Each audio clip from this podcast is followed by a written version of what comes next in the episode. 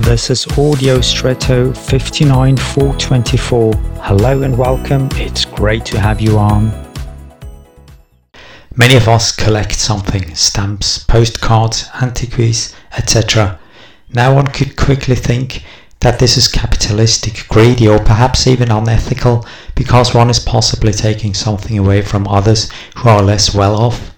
And so one imagines that perhaps religious people are the opposite, ascetic, willing to do without as much as possible, no attachment to material things, etc.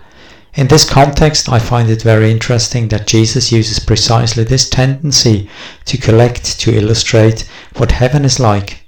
He tells the story of a pearl gatherer who suddenly finds the one and is willing to give away everything for it. Would we call this attitude exemplary? I doubt it, but that is Jesus' role model, wanting something with such great passion that you are willing to give everything for it. And by the pearl, he means belonging to and having a home in heaven with him. And now I wish you an extraordinary day.